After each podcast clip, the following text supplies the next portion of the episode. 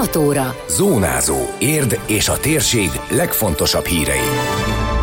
Beiktatták az Érdi Református Egyházközség új lelkészét, folytatódik az ingyenes kukaosztás az érdi piacon, születi bált tartottak az érdi rácok a Szepesben, a könyvtárban zsákba macska, megbocsátás hete és mesés játékok az országos könyvtári napokon.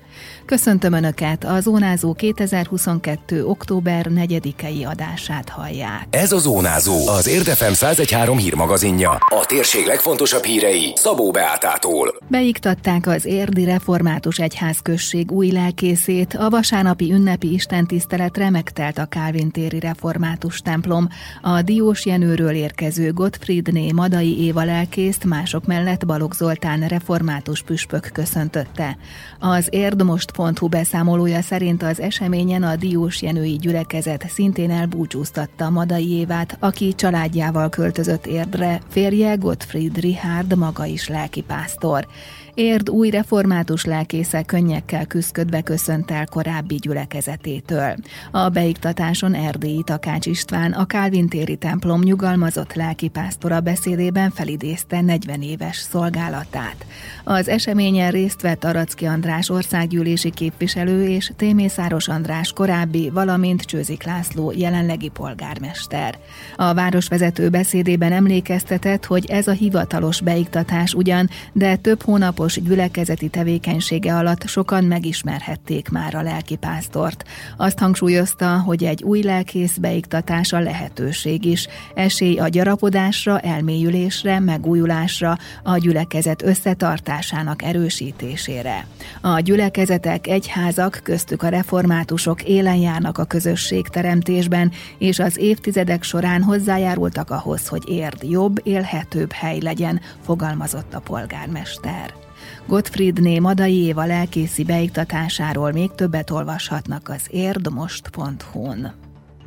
Sikeres volt, így a héten is folytatódik a piaci kukaosztás. Szombatra hirdette meg az akciót az önkormányzat, illetve a város hulladékgazdálkodási cége, mivel nagyon sokan mindeddig nem vették át az ingyenes üveggyűjtő edényt. A kezdeményezés beváltotta a hozzám fűzött reményeket, reggel 9 óráig több száz kukát osztottak ki, ám többen azt jelezték, nem is tudták, hogy ezeket ingyen át lehet venni, annak ellenére, hogy évek óta van erre lehetőség. Nyilat nyilatkozta a szombati kukaosztáson Nyírőné Császár Adrien, az ETH ügyvezető igazgatója. 2020. februárjában elnyertünk egy KEHOP pályázatot, amelynek kapcsán ugye az hulladékgyűjtő üvegszigeteket felszámoltuk, és helyette üveggyűjtő edényzetbe hozzuk el az üveghulladékot, és ennek az osztása folyik itt a piac területén, mivel nagyon sok lakos nem vette még át az üveggyűjtő edényzetet. Ezt két éve át lehet venni ingyenesen, a a Sas utcában, a telephelyünkön. Érvényes előfizetéssel kell rendelkeznie az ingatlanon, nem kellene, hogy legyen tartozása. Még van több ezer kukánk, úgyhogy folyamatos a piacon az ellátás, hozzuk az autókkal, és akkor a több száz darab kukát át lehet venni, illetve tervezzük, hogy jövő hét szombaton is kivonulunk. Tervezünk hasonló akciókat különböző népszerű csomópontokon. Folyamatosan fordultak a teherautók, hogy újabb szállítmányt vigyenek ki, összesen 300-nál is több üveggyűjtő kuka talált gazdára. Erről a polgármester is posztolt a közösségi oldalán. Most büntetlenül vissza lehet vinni az elfelejtett könyveket. Az Érdi Csuka Zoltán Városi Könyvtár idén is csatlakozott az Országos Könyvtári Napok rendezvénysorozathoz. Ilyenkor megszervezik a megbocsátás hetét, vagyis késedelmi díj nélkül visszaveszik a már lejárt határidejű könyveket. Minden részlegükben érvényes a kedvezmény. Emellett most sem marad el a zsákba macska játék, vagyis becsomagolva raknak ki az állványra több tucat könyvet. Ez attól izgalmas, hogy az az olvasó nem tudja, hogy mit kölcsönöz ki. A könyvtár munkatársai hangsúlyozni szokták, hogy ezeket a könyveket is ugyanúgy vissza kell vinni majd, mint a többit. A gyermekkönyvtárban mesés játékokkal várják a kisebbeket, valamint polgárági agyagvirágaiból látható színes kiállítás. De a virtuális térben sem hagyják unatkozni az olvasókat, online játékokkal készültek a csukalip.hu-n és a közösségi oldalon is. Ezen kívül az országos könyvtári napoktól függetlenül összeállították tematikus könyvválogatásukat. Ebben a hónapban az Esély a teljes életre témát boncolgató olvasmányok közül lehet válogatni az Érdi Városi Könyvtárban. Segítség a továbbtanuláshoz. A török bálinti önkormányzat csatlakozott a 2023-as Bursa Hungarika felsőoktatási önkormányzati ösztöndíj pályázatrendszerhez. Így idén is várják a hátrányos helyzetű, szociálisan rászoruló fiatalok jelentkezését. Olyan török bálinti lakókét, akik felsőoktatási intézményben nappali tagozaton tanulnak, vagy ebben a tanévben utolsó éves érettségi előtt álló középiskolások.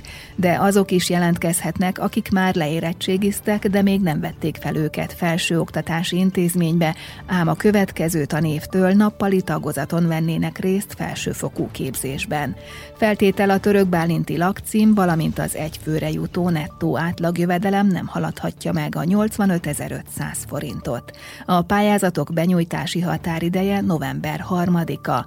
A további feltételekről és részletekről tájékozódhatnak a törökbálint.hu oldalon oldalon. Forgott, pörgött a kóló a Szepesben, az érdi horvát önkormányzat hagyományőrző Szüreti Batyusbált tartott a hétvégén a művelődési központban. Az autentikus délszláv zenét a Tököli Kóló zenekar szolgáltatta, de a keringő vagy a mai pop-rock zene sem hiányzott. Közreműködött az Igrály Kóló tánccsoport, hogy mindenki kedvet kapjon és beálljon a körtáncba. Sokan meg is tették.